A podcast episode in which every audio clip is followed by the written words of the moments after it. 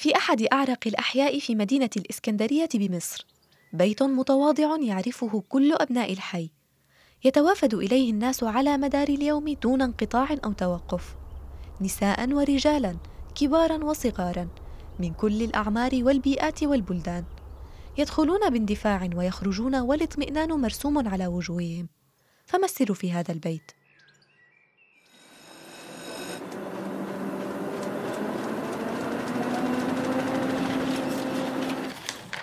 عنب بلدي. بودكاست. في إحدى مدارس قرية البندارية بمدينة المنوفية شمال القاهرة في ثلاثينيات القرن الماضي. كان المدرس يقف في الصف يعطي درسا للفتيات ثم استأذن منهن للخروج من الصف لدقائق. سأخرج من الصف قليلا ولا أريد سماع ضجة منكن. أتفهمون؟ هيه هيه خرج الأستاذ من الصف أخيرا. انزلي عن المقعد يا أم السعد. الأستاذ ما زال هنا. أم السعد أم السعد. عمياء ومشاغبة أيضا. لو كنت مبصرة ماذا كنت ستفعلين؟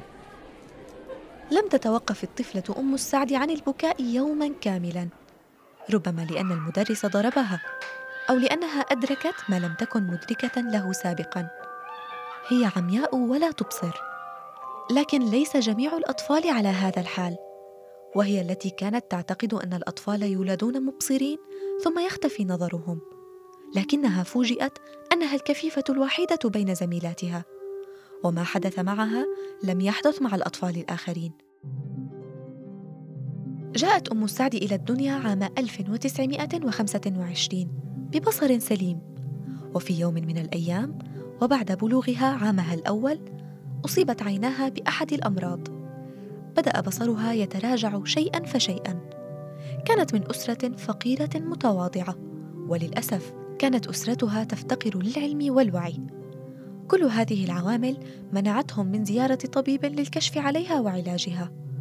بدأوا بتطبيق العلاج الشعبي الذي كان منتشرا في تلك الفترة الكحل والزيوت الطبيعية.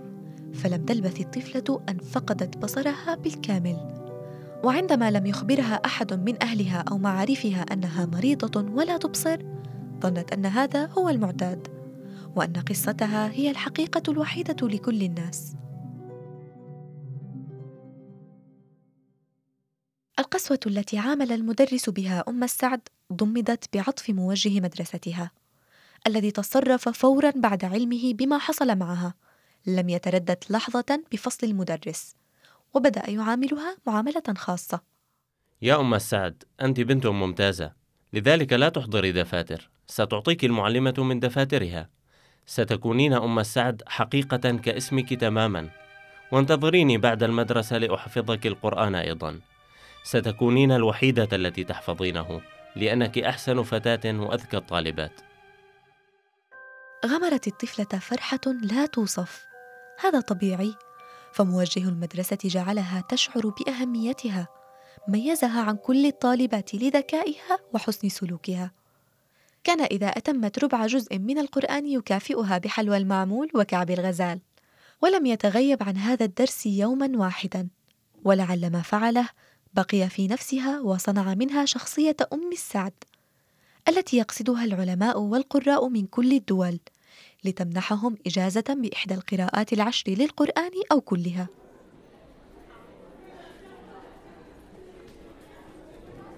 في صفها وسط التلميذات الصغيرات.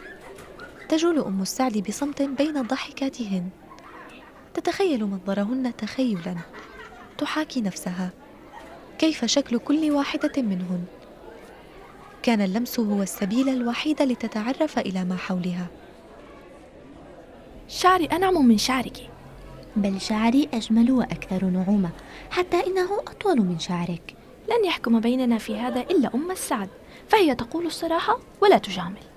أنا أيضا أريد أن أسأل أم السعد عن ملمس شعري لكن لا تخبروها أنني المعلمة. سأسألها على أنني إحدى التلميذات. ما رأيك بشعر هذه التلميذة يا أم السعد؟ هذا ليس شعرا إنه فروة خروف. هكذا يا أم سعد؟ هذا رأيك بشعري؟ لا لا والله يا أستاذة. لم أعرفك. إنه ناعم لكنه يحتاج إلى القليل من الزيت. بلغت أم السعد الخامسة عشر من عمرها. كان من عادات أهل الريف عادة غريبة. ينظرون المكفوفين لحفظ القرآن وخدمته. وكونها فاقدة للبصر بدأت تحفظ القرآن عند شيخة كانت تتسم بالصرامة. شيخة اسمها نفيسة أبو العلا. لكن نفيسة اشترطت عليها شرطا حتى تعلمها. هو ألا تتزوج. بحجة أن اللواتي يتزوجن يذهبن إلى بيوت أزواجهن وينسين كل العلم الذي علمتهن إياه. لذلك كانت تتهرب من تعليمهن. فقبلت أم السعد واستمرت بالحفظ والقراءة عندها حتى أتمت حفظ القرآن بعشر قراءات مختلفة عندما بلغت الثالثة والعشرين من عمرها. كانت بعمرها الصغير الوحيدة التي تتقن علم التجويد بكل قراءاته من النساء في مصر. وقالت إنها تحفظ القرآن عن ظهر قلب ولا تخطئ بحرف واحد. تتذكر كل آية ومكانها وكيف تقرأ بكل القراءات والمتشابهات معها. وأصبحت تقرئ الناس وتعلمهم إلى جانب معلمتها نفيسة. عرضت نفيسة على أم السعد فكرتها بتحويل بيتها إلى دار لتعليم القرآن على أن تكون مسؤولة عن هذا الدار في حياتها وبعد موتها وكانت أم السعد ستستلم إدارة الدار إلا أن طارئا حدث غير الخطة بالكامل. يا ابنتي إن أخي مريض وأظنه يحتضر وأخشى أن يتأخر تسلمك للدار بسبب هذا الأمر. تلقت أم السعد الخبر ليلا. لم يمت أخو نفيسة بل ماتت نفيسة.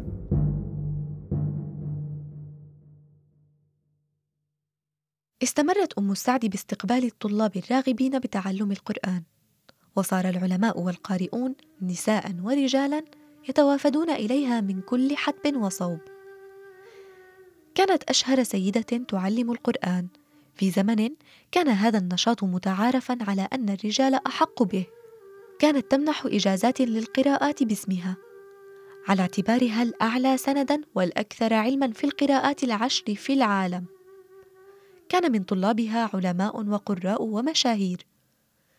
كان أكثر ما يسعدها أن تسلسل مئات الإجازات كان يسند إليها ثم إلى أستاذتها نفيسة. كان بينها وبين الرسول محمد سبعة وعشرون قارئا برواية حفص عن عاصم. ما جعل الناس يتسابقون للحصول على إجازة منها ونيل علمها.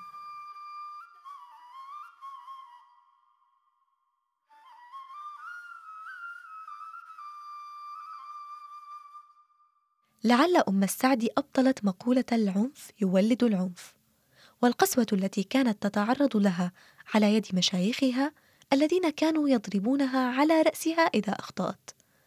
ويوجهون ألفاظا سيئة للتلاميذ ما يدخل الرعب والخوف إلى قلبها. لذلك قررت أن تكون لطيفة مع تلاميذها كي لا تذيقهم الألم الذي ذاقته. كانت ترغب بقراءة القرآن عبر الإذاعة إلا أن فتوى صدرت في مصر حينها تقول إن صوت المرأة عورة منعتها من تحقيق حلمها وأوقفت كثيرا من القارئات عن عملهن ضمن الإذاعة. كانت الفتوى إحدى حلقات سلسلة من التضييق على النساء وتهميشهن وجعل دورهن منحصرا في دائرة ضيقة لكن أم السعد لم تستسلم واستمرت بإقراء كبار العلماء وتعليمهم في بيتها. ومنهم قراء من وزارة الأوقاف المصرية وأساتذة وشيوخ من معهد القراءات بالإسكندرية. بالإضافة إلى القراءة في بعض المجالس فكانت المآتم تستمر لثلاثة أيام.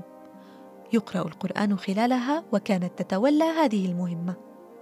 كان طلابها يحبونها ويحترمون علمها حتى إن أحد الطلاب أهداها رحلة إلى الحج. واستضافها في السعودية فترة طويلة. منحت إجازات وشهادات للكثير من القارئين هناك خلالها. لم تقتصر رحلاتها على السعودية. ففي عام 2004 سافرت إلى الكويت بدعوة من وزارة الأوقاف الكويتية. أقامت هناك دورة في القراءات لسنتين ونصف. ثم سافرت إلى البحرين لكن آلاما جسدية حلت عليها هناك. فعادت إلى الإسكندرية بعد شهرين فقط.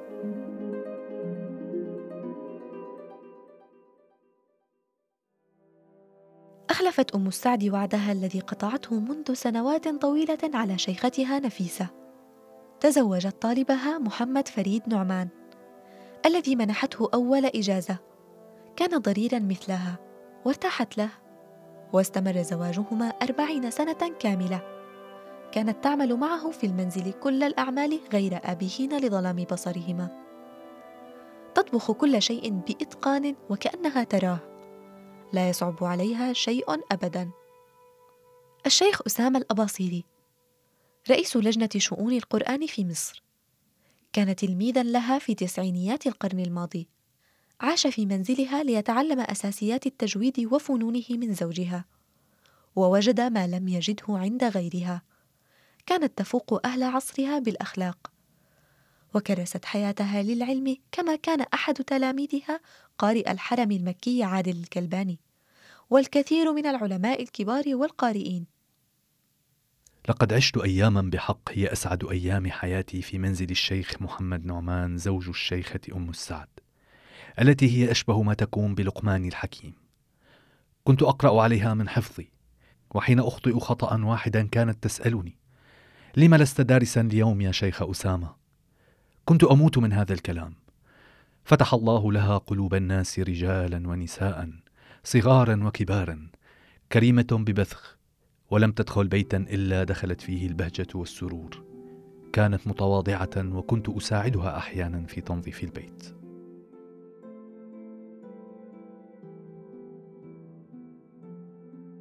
التاسع من تشرين الأول عام 2006 في مستشفى الأنفوشي في الإسكندرية. انطوت صفحة أم السعد عن عمر ناهز الثمانين. ولفظت آخر أنفاسها بعد ستين عاما من العلم والتعليم ومنح الشهادات. أم السعد لم تنجب لكن كل تلميذ وتلميذة كانوا أبناء لها. تركت اسمها على الشهادات التي منحتها لطلابها وسيمنحونها لمن بعدهم. ولن يمحى هذا الأثر جيلا بعد جيل. وعدت زوجها أن تدفن في نفس مقبرته. وأوصت بهذا فنفذت وصيتها. وقف أحد مشايخ الإسكندرية أمام قبرها عند الدفن وقال هنيئا لك أيها القبر بنزول أم السعد.